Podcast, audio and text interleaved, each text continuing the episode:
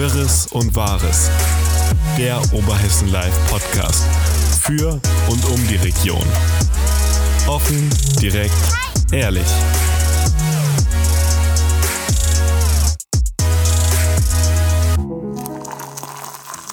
Liebe Zuhörerinnen und Zuhörer, willkommen hier beim OL-Podcast Wirres und Wahres mitten aus unserem wirren Alltag in der Redaktion. Ich bin Luisa und hier sitzt Thorsten. Hallo Thorsten. Hallo, ja, auch wirre Grüße von mir. ja, das war schon ein wirrer Start in diese Podcast-Folge. Ja, wo sind wir stehen geblieben letzte Woche, Thorsten? Ich glaube, du hast angekündigt, dass ihr eine Veranstaltung hattet und ja, jetzt war diese Veranstaltung und dann sag doch mal, wie war's? Gestern hatten wir die Veranstaltung. Ich fand sie rückblickend eigentlich relativ gelungen. Es war auf jeden Fall spannend, es waren tolle Gespräche, es war ziemlich lange. Ja. Insgesamt fand ich es richtig gut und wir hatten tolle Gespräche, tolles Feedback und ich glaube, am Ende hatten wir sogar ein paar Zusagen, will ich es mal nennen, aus Politik. Das wäre? Das ganze Thema ging ja, äh, um einen Schritt zurückzugehen, um Digitalisierung hier im Vogelsberg und was könnten wir für Chancen konkret haben. Und in einer ersten Runde hatte Helge Braun zum Beispiel zugesichert, wenn sich die Region, die Stadt oder wer auch immer zu einem ähm, Förderprogramm, die es da zahlreich gibt aktuell, bewirbt, wird er das entsprechend unterstützen. Sowohl ideell als auch tatsächlich am Antrag mitformulieren. Und Jens Schmischak zum Beispiel als der Wirtschaftsdezernent von Vogelsbergkreis hat zwar nicht gesagt, dass er so einen Antrag ähm, pauschal unterschreiben wird, aber zumindest, dass er ihn sich anhören wird und dass er bereit ist, da in die Richtung was zu machen. Und das finde ich das, schon das heißt, was wäre denn, was wäre denn da ein Vorschlag? Was kann man denn da fördern lassen? Noch gar keinen konkreten Vorschlag, aber ich finde es erstmal wichtig, dass eine Region wie der Vogelsberg oder auch eine einzelne Stadt, das ist ja letztendlich die Frage, wer sowas macht, ähm, ob man sich eben überhaupt versucht, an so Fördertöpfen, ob sowas so Gelder zu bekommen.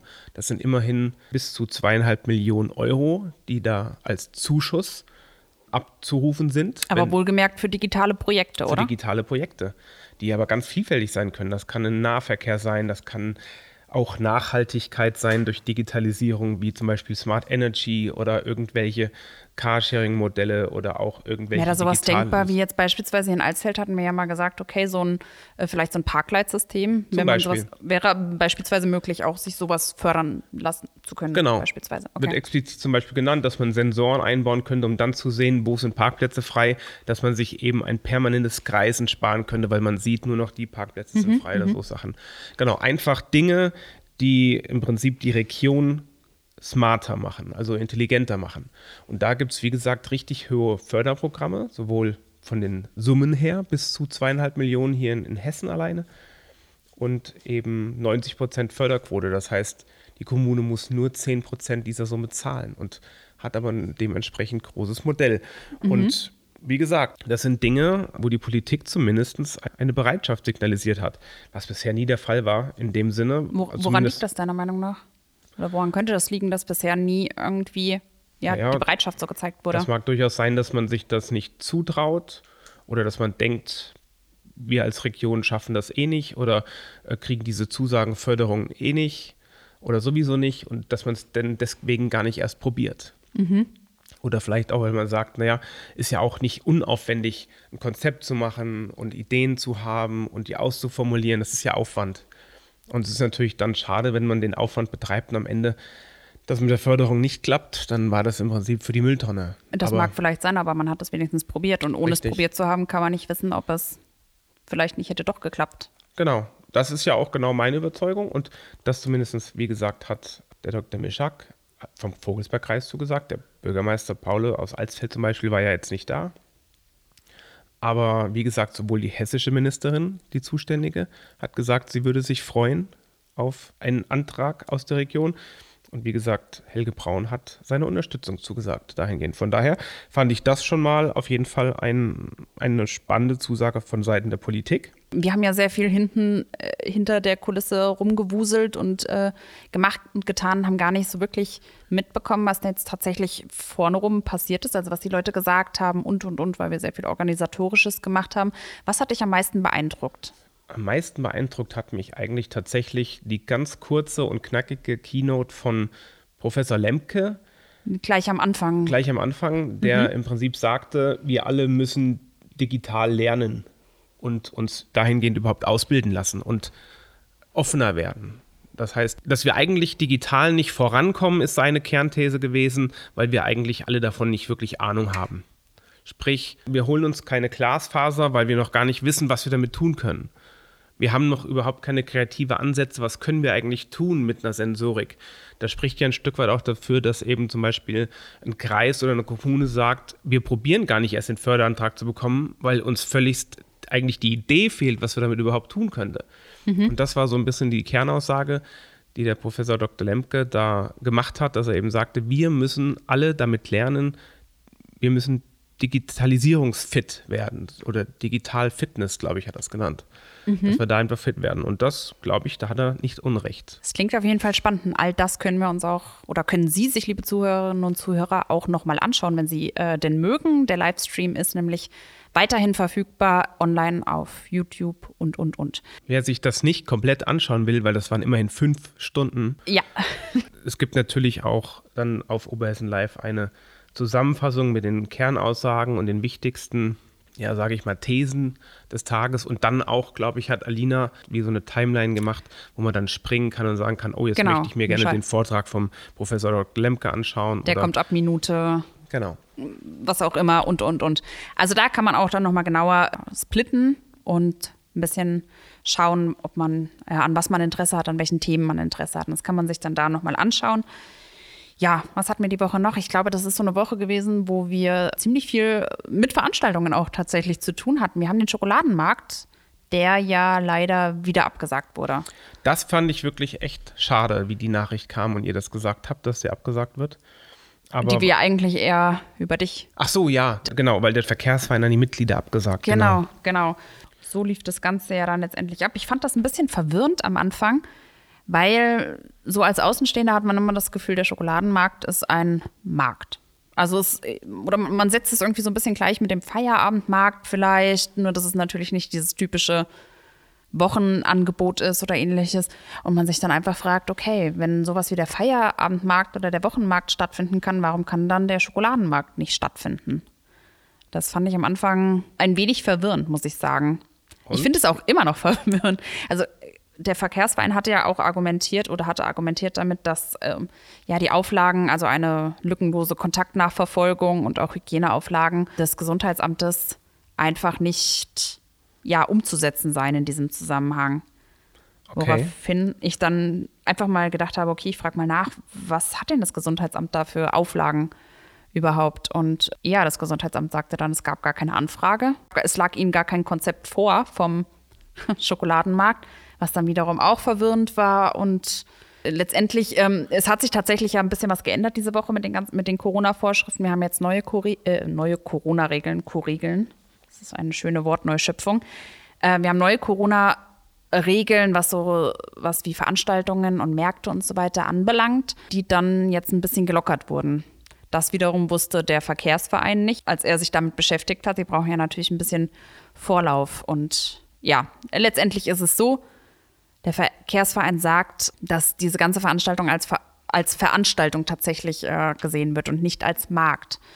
Und Aber von wem? Vom Gesundheitsamt? Vom Gesundheitsamt, genau. Ja, aber ich denke, das Gesundheitsamt hatte keinen Antrag den lag vorliegen. Kein, denen lag kein Hygienekonzept vor, weil das äh, offenbar nicht eingereicht wurde. Aber gibt es, gibt es denn wirklich im öffentlichen Raum, ich meine, so ein Schokoladenmarkt findet ja einfach da statt, wo sowieso immer was stattfindet, wo sowieso jeder langläuft, nämlich einfach in den Gassen. Mhm. Muss da wirklich dann im Prinzip gilt das als Veranstaltung aus Sicht äh, des Gesundheitsamts und man G muss da wirklich eine Nachverfolgung machen? Gilt es laut Verkehrsverein tatsächlich? Und laut Gesundheitsamt? Laut Gesundheitsamt jetzt mit den, unter den neuen Regelungen nicht mehr, weil jetzt unter den neuen Corona-Regeln, die jetzt seit diesem Donnerstag gelten, gibt es da gesonderte äh, Regeln. Aber vorher hat es das tatsächlich gegeben. Ja, das hat dann tatsächlich als Veranstaltungen gezählt und nicht als Markt. Und unter Veranstaltungen hatten wir ja diese Vorschriften wie ähm, ja, 3G-Regel, Kontaktdatenerfassung und, und, und. Und da sagte der Verkehrsverein natürlich, ja, ist schwierig, denn wir können ja den Marktplatz als solches, wo dann die Stände stehen, nicht abriegeln vom Rest, weil wir möchten ja natürlich, dass die Stadt, die gesamte Stadt frequentiert ist. Weshalb dann sowas wie die Kontaktdatennachverfolgung nicht möglich sei. Ist klar, im öffentlichen Raum, logisch. Genau. Das ist ja, ich meine, selbst wenn jemand da wohnt und er sagt, ich gehe gar nicht auf den Schokoladenmarkt, ich möchte einfach zu meiner Wohnung gehen, bin ich ja dann im Prinzip Teil einer Veranstaltung. Das ist ja. Also insgesamt ist es weder, es ist nicht dazu gekommen, dass ein Hygienekonzept aufgestellt wurde oder eingereicht wurde beim Gesundheitsamt, wohl laut Gesundheitsamt. Es ist aber wohl auch nicht dazu gekommen, da habe ich auch nachgefragt, dass beim Gewerbeamt überhaupt etwas angemeldet wurde und ähm, ja, wurde letztendlich einfach abgesagt. Na gut, das heißt, er wurde abgesagt, aber die Message vom Gesundheitsamt ist dann ja im Prinzip, dass kommende Veranstaltungen, wenn man dann ein bisschen mehr Zeit zum Planen hat, im Prinzip nicht mehr unter diese Bedingungen fallen und man die mehr oder weniger normal planen kann. Ich denke da jetzt an Weihnachtsmarkt, etc. Es muss ab einer bestimmten Anzahl, auch ob das draußen ist oder äh, auch wenn das draußen ist, im Freien, muss natürlich ab einer bestimmten äh, Gästeanzahl mit der gerechnet wird, trotz allem ein Hygienekonzept vorliegen. Aber das macht man dann in Abstimmung mit dem Gesundheitsamt. Ich glaube, dann ist dann nicht mehr diese Kontaktdaten, äh, diese lückenlose Kontaktdatenerfassung notwendig. Also insgesamt tatsächlich eigentlich ganz gute Nachrichten. Ich meine, es finden ja auch andere Sachen statt. Es finden ja auch Wobei ja, schon Märkte. schade ist, dass der ab, abgesagt wird. Aber Es gut. ist definitiv schade. Also ich bin gespannt. Ich meine, der Verkehrsverein muss ja jetzt relativ viel Geld gespart haben. Ich bin mal gespannt, was er damit macht im nächsten Jahr, was wir da erwarten können. Wird da dann ordentlich auf den Putz gehauen oder ja, was passiert? Schauen wir mal, vielleicht machen sie ja zum 800-Jahr-Feier der Stadt Alsfeld dann nächstes Jahr. Da wären wir auch Noch gleich wieder. einiges mehr. Ja, da Ja. wären wir auch gleich wieder beim nächsten Punkt. Wurde nämlich auch in der letzten Woche vorgestellt, die Veranstaltungen, die so ein bisschen geplant sind rund um die 800-Jahr-Feier, um das Stadtjubiläum im kommenden Jahr. Und das hat auch gleich wieder für Diskussionen gesorgt. Ich glaube, ich weiß gar nicht mehr, was die Kommentare gesagt haben, aber da waren unter anderem Kommentare dabei, die sagten, Mensch, andere Städte lassen sich richtig geile Sachen einfallen und Alsfeld immer wieder mit ihrem alten Scheiß. Stimmt, das war so irgendwas von wegen, in anderen Städten kommt FFH und war das sowas oder irgendwelche Genau, Stars, ne? genau, genau. Und in Alsfeld macht man, ja, ich weiß gar nicht, Marktspiel. was, genau, Marktspiel haben sie, glaube ich, oder wieder geplant. Dann Podcast wurde angekündigt. Dann wurde angekündigt, ich glaube, ein, ein Kinderstadtfest. Und ansonsten, ich habe es jetzt gerade gar nicht mehr alles im Kopf, was noch so angekündigt wurde. Aber es ist auf jeden Fall schon relativ vielfältig. Also es ist halt natürlich die Frage, ist das jubiläumswürdig? Naja, jetzt ist es ja auch, darf man ja nicht vergessen, noch eine ganze Weile hin. Ne? Und ich kann ja nur aus eigener Veranstaltungssicht oder Veranstaltersicht sagen, äh, sowas ist ja nicht an Tag 1 fertig, sondern sicherlich sind das jetzt die ersten Maßnahmen, die feststehen und es wird noch das eine oder andere dazukommen, was man halt nach und nach sicherlich veröffentlichen wird. Ich meine, zumal es ja unter den jetzigen Bedingungen, gerade was größere Künstler oder irgendwelche größeren Veranstaltungen angeht, es wahrlich alles andere als einfach ist, da zu planen. Es ist allgemein relativ schwierig zu planen, oder? Ich meine, wenn wir, wir stehen jetzt schon wieder vor einem Corona-Winter, äh, bei dem wir nicht ganz genau wissen, okay, kommt es doch noch mal zum Teil Lockdown oder kommt es nicht mehr zum Lockdown oder wie auch immer. Dann wissen wir nicht, ich meine, die ganzen Veranstaltungen rund um die 800-Jahr-Feier sollen das komplette Jahr über stattfinden, wenn ich das richtig in Erinnerung habe. Oder schon zumindest relativ früh im Jahr starten. Bis dahin wissen wir ja auch weiterhin noch nicht, wie geht's weiter, was ist dann, wie ist der Sachstand und, und, und. Also ist es schon tatsächlich relativ schwierig zu planen, würde ich schon sagen, ja. Andererseits muss man auch dazu sagen, sind wir ja auch wieder an einem Punkt angelangt, wo äh, gemeckert wird, aber keine Gegenvorschläge gemacht werden, oder? Ich meine, die Ja, Stadt, hat die Stadt nicht auch dazu aufgerufen zu sagen, hey, wenn ihr Ideen habt, tragt sie ein? Ja, also die Stadt hat definitiv da- seit langer Zeit eigentlich schon. Da gibt es doch extra eine Seite, wo man Richtig, man ist aktuell in der Phase, und das ist ja genau das, was ich meinte, Veranstaltungen, ich glaube, das war doch auch aus, in, im Rahmen der Stadtverordnetenversammlung, oder? Wo das vorgestellt wurde.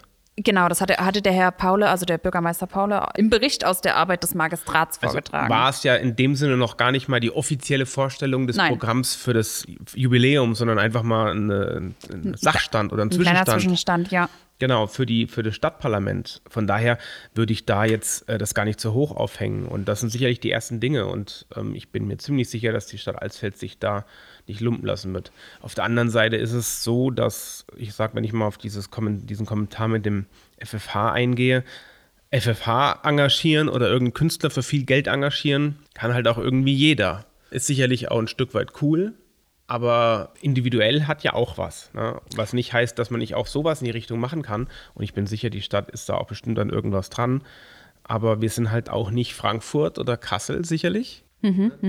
Dann da vielleicht mit dem zehnfachen Budget rangehen und vielleicht auch den zehnfachen Mitarbeiterzahlen oder so. Ich glaube, da kommt es nicht mal so wirklich darauf, oder kommt es im Großen und Ganzen nicht mal so darauf an, wen man engagiert und wen man holt und, und sondern vielleicht auch einfach, dass man einfach mal in Anführungszeichen etwas anderes erlebt. Ich habe den Kommentar tatsächlich eher so gelesen in der Art, dass es immer das Gleiche ist. Dass immer wieder das Gleiche oder das Gleiche an Veranstaltungen geplant wird oder auch häufig das Gleiche, dass sich nicht wirklich was ändert in der Stadt und dass es da vielleicht einfach auch ein paar kreative und innovative Ideen vielleicht sogar braucht. Und ja, so ein kleines bisschen würde ich es unterschreiben. Andererseits sind viele Dinge mittlerweile schon so, etabli so etabliert hier in der Stadt, dass man sie auch immer wieder gerne erlebt. Äh, ich denke, gerade nach so zwei Jahren Corona-Pause, die wir ja jetzt nun mal hatten, gerade in Sachen Veranstaltungen, wo nicht wirklich viel stattgefunden hat, ist, denke ich, alles ganz schön. Hauptsache, man ist mal wieder so zusammen und kann zusammen ein bisschen feiern. Ja, also ich glaube schon auch, dass da das ein oder andere sicherlich noch kommen wird. Und, und ansonsten jegliche Ideen kann man ja auch gerne da einfach mal einschicken. Ja. Und sich auch selber ein bisschen einbringen, denn. Nächstes Jahr sind ja zum Beispiel auch die Kulturtage. Genau. Ja, da saßen wir Stadt. letztens ja schon mal zusammen. Ich meine, auch die überlegen sich ja noch Sachen. Und also ich glaube, nächstes Jahr wird, was das betrifft, werden wir uns rückblickend sicherlich nicht beschweren können über das, was da kommen wird. Ja, und jetzt sind wir auch mal gefragt. Wir müssen uns auch noch was überlegen dafür. Ja, wir überlegen uns auch bestimmt noch was dann. Ja, noch An, kurz. Anfang des Jahres. ja, höchstwahrscheinlich so zwei Wochen vorher, wie immer. Ja, was hatten wir noch so für Meldungen? Eine, eine Nachricht relativ aktuell, jetzt, wenn man mit Blick von heute auf, auf Ende der Woche äh, nochmal zurückgeht. In Rombrot gibt es einen dritten Bürgermeisterkandidaten. Holger mhm. Feig. Ist nicht auch der zweite erst diese Woche vorgestellt worden? Der zweite ist, glaube ich, auch erst diese Woche gekommen, ja. Ingo Schwalm. Ich meine, das war ja schon die erste Überraschung. Ingo genau. Schwalm ist ja nicht mal für die Linken angetreten auf Landratswahlen. Landratswahlen? Für die Landratswahlen. Das, das weiß ich nicht. Das muss dann, wenn dann vor meiner Zeit gewesen sein. Ich glaube, die ersten Landratswahlen, die ich das mitgemacht war habe, war. nicht die letzte, sondern genau. es war, glaube ich, die davor. Okay, und da war, da war ich noch nicht da. Das weiß ich, um ehrlich da war er, glaube ich, der dritte Kandidat. Ich meine für die Linke. Okay. Ja gut, also Deswegen also ich bei der Bürgermeisterwahl tritt er auf jeden Fall für, für die, die, SPD, SPD an. Gut, Oder als SPD-Kandidat. Öfters mal was Neues. Äh, zusätzlich zum Hauke Schmiel, der als CDU-Kandidat antritt. Das war ja eigentlich nicht wirklich überraschend. Also ich, ich denke, jeder, der die Romröder Stadtpolitik so ein bisschen mitverfolgt, konnte sich eigentlich denken, dass Hauke Schmiel bestimmt antritt. Ja, der hat sich ganz offenkundig in den letzten Monaten das, in Position gebracht. Das, das ja. denke ich auch, ja. Und äh, ja, jetzt gibt es den dritten Kandidaten mit dem Leusler Holger Feig. Und das ist eine echte Überraschung, finde ich, weil Holger Feig ist das ja jemand, den kenne ich. Wir sitzen zusammen im IHK-Regionalausschuss. Er kommt ja aus der Wirtschaft, also gar mhm. nicht aus der Politik. Genau. Zumindest wüsste ich es nicht. Also er ist tatsächlich Unternehmer, hat ja auch lange gearbeitet für die Sparkasse und ist seit einigen Jahren selbstständig in, in Bereichen der Finanzierung und Sanierung und ja, äh, hoffen wir, dass das kein Anzeichen ist für die Stadt Romro, dass da saniert werden muss oder so. Aber oh, das ist ein gutes Zeichen dafür, dass er es kann. Also, ja, oder, das, oder er könnte, er auf, könnte auf jeden. Fall wird Romro dann mit einem kleinen Zwinger-Smiley dann die erste äh, Krefo-zertifizierte Stadt, wahrscheinlich in Hessen. und vielleicht einen crowd-gefundeten Haushalt haben. Aber nee, jetzt, äh, Spaß beiseite. Ich denke, ähm, der Holger Feig ist wirklich ein guter Mann für die Geschichte und bin gespannt. Ich bin auch immer, muss ich tatsächlich sagen, ein bisschen skeptisch bei Menschen, die so kommunalpolitisch eher nicht so in Erscheinung getreten sind. Ich ich finde das häufig ein bisschen schwierig. Ich denke, ähm, du meinst ja, man du als muss kompletter Quereinsteiger. Ja, ich meine so ein bisschen. Ich, ich denke, äh, so gerade als Bürgermeister muss man so aus so zwei Bereichen ziemlich viel mitbringen. Das ist so natürlich einerseits die Politik, die sehr wichtig ist, andererseits auch die, äh, das Verwaltungswesen, was selbstverständlich natürlich auch dazugehört. Aber ich denke, man muss auch politisch äh, recht versiert sein. Ich meine, gut, er tritt nun als äh, parteiloser Kandidat an, was natürlich ein Zeichen dafür ist, er möchte eher für die Bürger da sein und und und. Aber ich denke, so ein Stück weit Politik Politik sollte da. Was heute kritisch bei Oberhessen Live kommentiert wurde, habe ich schon gesehen. War ja das Alter. Ne? Ich glaube, der Holger Feig ist 59 Jahre. 59, ja. Und da hat irgendwer das Thema aufgemacht, äh, naja, ein neuer Bürgermeister, der das erste Mal antritt, könnte ja ein, ein Ticken jünger sein, um hey. neuen Wind reinzubringen oder sowas. Und wie siehst du das? Was denkst du grundsätzlich? Jetzt gar nicht auf den Holger Feig bezogen, sondern so grundsätzlich. Wäre es insgesamt schöner, wenn ein bisschen jüngere Menschen mal Bürgermeister, Landrat werden? Ich mhm. meine, wir haben in mhm. Alsfeld mit dem Stefan Paulia, wie er das erste Mal gewählt wurde, das muss ja dann schon sieben Jahre her sein jetzt, muss der ja irgendwas auf jeden Fall noch in den 30ern gewesen sein. Ne? 37. Mhm. Wir haben ja äh, gleichzeitig, oder was heißt gleichzeitig, wir haben jetzt äh, schon in der kommenden Woche, vielleicht gebe ich Ihnen hier auch einen kleinen Ausblick, morgen haben wir, morgen Abend, nee, Quatsch, gar nicht, gestern Abend hat, äh, haben wir einen schönen Talk, den wir aber, weil wir heute Freitag haben, ähm, heute Abend erst drehen werden. Wir haben zeitgleich, worauf ich eigentlich hinauskommen möchte, auch noch die Bürgermeisterwahl in Gemünden. Und da haben wir den Herrn Kaminski, der ja noch mal ein Stückchen älter ist. Ich glaube, der Herr Kaminski ist schon 66 Jahre alt und hat sich da auch als Kandidat angeboten. Ja, auch das wird kritisiert. Ich verstehe es einerseits irgendwie, dass man sagt, okay, es ist, ähm, oder so als junge Menschen, oder dass man eher jemand Jüngeren, weil man natürlich auch jemanden wählen möchte, der auch die nächsten Jahre noch da ist, sondern möchte nicht nach einer Amtszeit direkt wieder jemand Neues wählen müssen. Na gut, das hat ja zum Beispiel Holger Feig direkt gesagt, dass er sagt, er fühlt sich fit genug, auch noch eine zweite dran zu hängen. Das heißt, in sechs Jahren wäre er dann 65 und dann eine zweite wäre er 71. Aber dann hätten wir im Prinzip den Bürgermeister zwischen 59 und 71. Und das ist ja dann genau die Frage bin, ich bin wirklich mal gespannt. In Gemünden gibt es ja auch einen jungen Kandidaten. Ne? Genau, das ist der Daniel Münner, der ist erst 28 Jahre, ja. ja. Der ist ja richtig jung. Und es ist immer wirklich so eine Sache. Einerseits sagt man natürlich, denen könnte dann gegebenenfalls die Erfahrung fehlen. Andererseits ja, wie sollen die, wie sollen junge Menschen denn Erfahrungen sammeln, wenn sie nie irgendwie mal in verantwortliche Position kommen? Genau, ganz genau. Und deswegen denke ich, ist es schon, ich persönlich denke auch mit den jungen Leuten auch mal an der Spitze, ja, warum nicht? Ich meine, so der Bürgermeisterposten ist zwar vielleicht das äh, Aushängeschild und äh, er repräsentiert sehr viel, aber ähm, da stehen ja auch in der Regel kompetente Mitarbeiter dahinter. Ja, die zumal im, unterstützend, Felder, im Feldertal, der Leopold Bach ist ja auch, ja, auch sehr, sehr jung, jung und macht die Sache aber trotzdem sehr gut. Also ja. Denke ich auch für Feldertal ein schönes Zeichen gewesen. Von daher, warum nicht für Gemünden auch? Und gerade so eine Gemeinde, die sehr klein ist, die ähm, im Vogelsberg ja, ich will jetzt nicht sagen, eine untergeordnete Rolle spielt, aber ich sag mal, diese kleineren Gemeinden treten ja oftmals nicht so in Erscheinung wie größere Gemeinden. Da ist natürlich nicht ganz so viel Gestaltungsspielraum, wie das in einem Mittelzentrum ist oder sowas. Einfach schon, weil du per se, du hast kein Schwimmbad, du hast keine große Industrieflächen, die du entwickeln kannst. Du hast gar nicht den Gestaltungsspielraum, den du vielleicht mhm. in, einer, in einem Mittelzentrum oder in einer großen Stadt sogar hast, sondern du kannst dich ja nur auf im Prinzip die klassischen Dinge, fühlen sich die Bürger wohl, ist die Nahversorgung gegeben, sind wir angebunden an den öffentlichen Nahverkehr und so Sachen kümmern. Und da sind bestimmt auch mal neue, vielleicht junge, individuelle, vielleicht auch digitale ja. Konzepte, sicherlich mit einem, ich sag mal, 28-Jährigen vielleicht leichter durchzusetzen, als mit einem 70-Jährigen. Das, das mag sicherlich sein.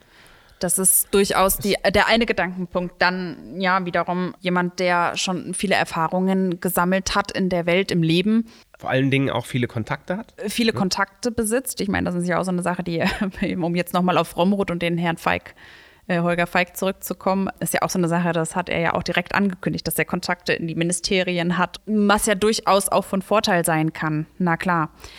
Es ist insgesamt tatsächlich relativ äh, spannend und ich finde es aber, und das muss ich äh, jetzt mal sagen, ich finde es schön zu sehen, dass äh, junge Leute sich bereit fühlen, in einer solchen Position äh, oder sich selber in so einer solchen Position sehen und sich deswegen auch vorschlagen. Und das finde ich schön. Und ähm, ich denke, das ist für den Vogelsberg und hier äh, für diese ja, ländliche Region, wie ja immer jeder so schön betont, dass wir eine ländliche Region sind, ist das ein schönes Zeichen auf jeden Fall, dass hier auch junge Leute sind. Ja, nicht nur jung, generell, dass und junge Leute drei, auch Verantwortung generell, dass ich wollen. drei Leute ich meine, und die Bewerbungsfrist ist ja, glaube ich, noch nicht rum. Das ist echt der Wahnsinn. Das Aber ist mir ich, auch schon aufgefallen. Dass sich drei Leute ja. in beiden Gemeinden zur Wahl stellen. Ja. Ich erinnere mich an Absolut. Zeiten, die gar nicht lange her sind, wo man teilweise froh war, dass sich einer in Anführungszeichen geopfert hat. Hier in Alsfeld. Ja. Ein, ein Kandidat. Ja gut, das war vielleicht jetzt zumindest, glaube ich, gegen den Stefan Paul eher, weil die SPD vielleicht für sich gesagt hat, ja, er ist relativ stark und wir, wir halten uns vielleicht eher ein bisschen zurück. Aber ich denke, in anderen Kommunen, gerade in kleineren Gemeinden, wo der Bürgermeister vielleicht auch oft nur ja, von einer Verwaltung von fünf, sechs Leuten vorsitzt oder sowas, mhm. dass sich da viele das gar nicht mehr in Anführungszeichen antun wollen, und dann vielleicht auch den Hass auf sich zu ziehen oder den Ärger von Einzelnen. Und ja, dahingehend finde ich das echt gut, dass es da drei Bewerber gibt. Und wenn man dann, was wir gerade besprochen haben, heißt ja, wir haben einen jungen, Wir haben einen erfahrenen, wir haben jemanden dazwischen, wir haben aber auch welche von ganz links, wir haben welche aus der CDU, aus der Mitte, das komplette Spektrum ist dabei. Also ich bin Und wirklich auch, ja. Man hat eine echte Wahl. Das ist ja eigentlich schön, ne? Das sehe ich auch so. Deswegen, ich bin auch wirklich gespannt, was in Homberg passiert. Ich meine, da stehen dann auch die Wahlen an im nächsten Jahr. Das und, wird auch ähm, spannend, ja. Das wird ziemlich spannend. Also wer in Homberg, Aspekt, wer in das Homberg, ja, das, wer in Homberg Bürgermeister werden möchte, das ist äh, schon allein das. Fell. Der braucht auf jeden Fall ein dickes Fell und das äh, gebührt auf jeden Fall Respekt. Gerade so das, was in den letzten Monaten oder im letzten Jahr insgesamt da abgelaufen ist. Hut ab und da ist, ja, bleibt es auch wirklich spannend, wer, ob es da mehrere gibt, ob es nur einer wird oder wie auch immer. Also ja, es sind viele richtungsweisende Entscheidungen jetzt zu treffen, denke ja, ich. Bleibt spannend. Und wie Luisa das vorhin ganz wirr und kurz versucht hat hinzubekommen, heute Abend, also wir haben heute Freitag, wir nehmen den Podcast freitags auf. Heute Abend ist die Aufnahme des Talks zu der Bürgermeisterwahl in Gemünden. Die wird Samstag ausgestrahlt, der Podcast erst Sonntag. Genau, das war ein wenig verwirrend, das zu erklären, aber äh, darauf wollte ich eigentlich hinweisen. An alle Gemündener, schauen Sie sich's an. Da werden die drei Kandidaten nochmal vorgestellt und äh, erklären ihre Ziele. Also falls Sie es nicht gestern Abend schon gesehen haben, äh, gucken Sie sich's gerne heute nochmal an. Oder morgen. Oder morgen, ja. So, und mit Blick auf die Uhr möchte ich zum Ende hin diese mittlerweile liebgewonnene Kategorie, die bestgelesensten bzw. die schlechtgelesensten Artikel, ganz kurz zumindest anreißen. Ich möchte uns aber eigentlich gar nicht mit Blick auf die bestgelesensten Artikel mit Corona-Artikeln belasten. Von Ja, daher lass bespringe ich die einfach mal und lese einfach mal ganz kurz vor. Vollsperrung in Köttorf ist der erste Nicht-Corona-Artikel, der extrem gut gelesen wurde. Das plant Alsfeld zum Stadtjubiläum, hatten wir eben. Genau. haben wir Wie sich das abgehakt. Herz der Stadt verändert hat Das war der Rundgang mit dem ähm, Bürgermeister Stefan Paule über den Marktplatz. über den Alsfeld, neuen ne? Marktplatz, genau. Hatten wir, glaube ich, letzte Woche schon mal drüber gesprochen. Der Wunsch nach einem Kreisel an der B62 ist ja Mhm. auch ein verrücktes Thema. Könnten wir nächste Woche mal drüber sprechen. Ja, Mhm. vielleicht können wir Alina mal dazu holen, die das Ganze nämlich gemacht hat und sich damit auch wirklich intensiv beschäftigt hat. Ansonsten 75 Jahre Optik Scheuer.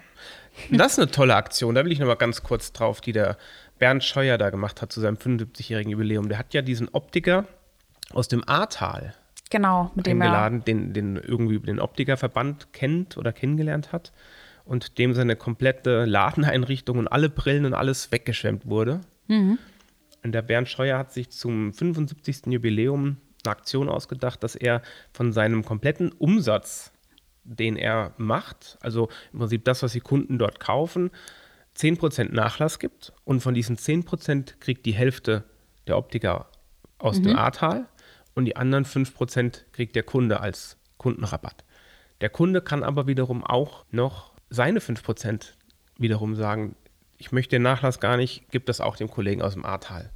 Genau. Und so kommt da sicherlich einiges zusammen, was Hoffentlich dem, kommt da einiges dem zusammen. Kollegen aus dem Ahrtal ähm, helfen wird. Ist ja vielleicht eine Geschichte, ich glaube, die Aktion läuft bis in den Dezember rein, wo wir einfach zwischendurch mal nachfragen können, wie es läuft. Ja, klar, auf jeden Fall. Ansonsten, was haben wir noch? Alsfeld wird eingekesselt von Schmutz und Verkehr. Ja, Was, was verbirgt sich denn dahinter? das war der Termin ähm, mit dem Ali Al-Dailami, dem Direktkandidaten für den Vogelsbergkreis, beziehungsweise hier für den Kre Wahlkreis ähm, Alsfeld. Für die Bundestagswahl, der war oben äh, zu Gast auf dem Gelände. Bitte? Auf dem künftigen Industriegebiet. Genau, genau, auf dem. Gelände, wo das Industriegebiet entstehen soll. Und ja, Okay, er ist offenbar gegen das Industriegebiet. Überraschung. ja, äh, denke, kann man abkürzen. Ja, ist Wollte er. wollt gerade sagen, zu dem Aber gegen Flächen, gegen Flächenversiegelung im Allgemeinen. Was haben wir sonst noch? Unverpacktladen sind am Start. Das war auf dem Alsfelder Ja, Wochenmarkt. jetzt auch schon zwei, dreimal gesehen. Nee, Feierabendmarkt. Richtig, richtig cool. Ja, es sind auf jeden Fall echt äh, schöne Aktionen. Also ganz im Allgemeinen diese ganzen Sachen, die der Klimaverein macht. Ziemlich coole Aktionen und äh, in denen sieht man ja einfach, wie der, wie der Vogelsberg auch mit so ganz, oder, oder nicht nur der Vogelsberg, sondern ganz Oberhessen ist ja nicht nur der Klimaverein für den Vogelsberg, sondern für ganz Oberhessen. Ja, wie man versucht, etwas gegen diese Klimakatastrophe zu tun. Im Kleinen, denn da ist ja auch wichtig, ich meine, man sagt immer, ja, wir kleinen Menschen, wir können doch sowieso nichts ändern oder nee, nur ich alleine kann nichts ändern. Aber ähm, ja, doch, wir können was tun. Und das ist ein schönes Zeichen. Ja, das stimmt. Da bin ich bei dir. Ja, schlechtgelesenster Artikel sind wir jetzt mal. um dann auch, waren schon wieder Böses. ja, wie erwartet und auch letzte Woche schon gesagt, Veranstaltungsankündigungen. Und wenn sie dann noch politisch sind, Brustmahlzeit. finden Sie die komplette Aufmerksamkeit der Oberhessen Live-Leser. so zum Beispiel der Stammtisch mit Giannina Zimmermann und Eva Goldbach. Oder auch der Infostand mit Michael Brandt am Strumpfbrunnen in Lauterbach. Gut, man muss dazu sagen, dass diese ganzen Ankündigungen mit den Direktkandidaten zur Bundestagswahl so kurzfristig kommen immer. Ich, ich weiß gar nicht, ich weiß gar nicht, ob es da überhaupt irgendwie einen Plan gibt oder sowas oder ob man vorher geplant hat. Und das kam auf jeden es wirkte auf jeden Fall alles so, huch, da war ja noch was und dann so zack, zack, zack, äh, das findet morgen statt und dann, ja, weiß Ja. ich nicht. Auf jeden Fall sind sie immer nicht unter den Top-Artikeln zu finden. Aber auch für die anderen politischen Parteien Krug mit Kampagnen der 90er löst man nicht die Probleme von heute. Gut, ich glaube, der kam aber auch erst heute. Stimmt, der kam erst Also, heute. Also der kriegt noch An ein diesem paar Klicks. Freitag jetzt, ja. Von daher. Das hatten wir letzte Woche schon. Ja, Ähm, Veranstaltungsankündigungen generell sind, was das betrifft, einfach schwierig und deswegen kommt ja irgendwann der Veranstaltungskalender zurück. Mhm. Gut, mit Blick auf die Uhr müssen wir mal. Ja, das war's für diese Woche. Und ähm, wir sagen danke fürs Zuhören und bis zum nächsten Mal. Bis nächste Woche. Tschüss. Tschüss.